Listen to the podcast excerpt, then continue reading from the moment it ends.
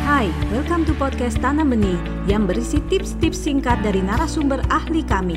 Jangan lupa di-follow. Kalau bicara soal empati, ini memang bagian yang dibilang sulit-sulit mudah gitu. Lebih banyak sulitnya daripada mudah gitu ya.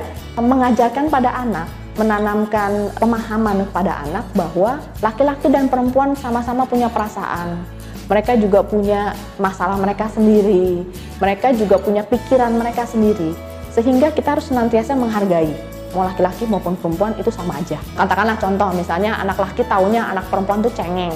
Dia harus paham, dia harus bisa peka bahwa apa sih yang membuat perempuan itu mudah menangis ibunya itu juga akan lebih baik jika tidak misalnya menjelek-jelekan ayahnya atau menjelekkan suami depan anak-anak. Nah, Pak justru memberikan pengertian bahwa oh ini yang namanya emosi loh, ini loh yang namanya perasaan. Biasanya nanti jika anak laki-laki ini bisa memahami bahwa oh perempuan seperti ini perasaannya, laki-laki bedanya di sini. Si anak laki-laki ini akan lebih bisa memahami dan lebih berempati terhadap perempuan. Intinya sih sebenarnya anak memerlukan pemahaman yang lebih dalam mengenai soal perbedaan jenis kelamin ini sebenarnya.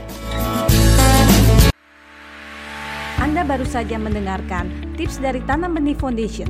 Mari bersama-sama kita terus belajar untuk menjadi orang tua yang lebih baik demi generasi yang lebih baik. Jangan lupa follow podcast kami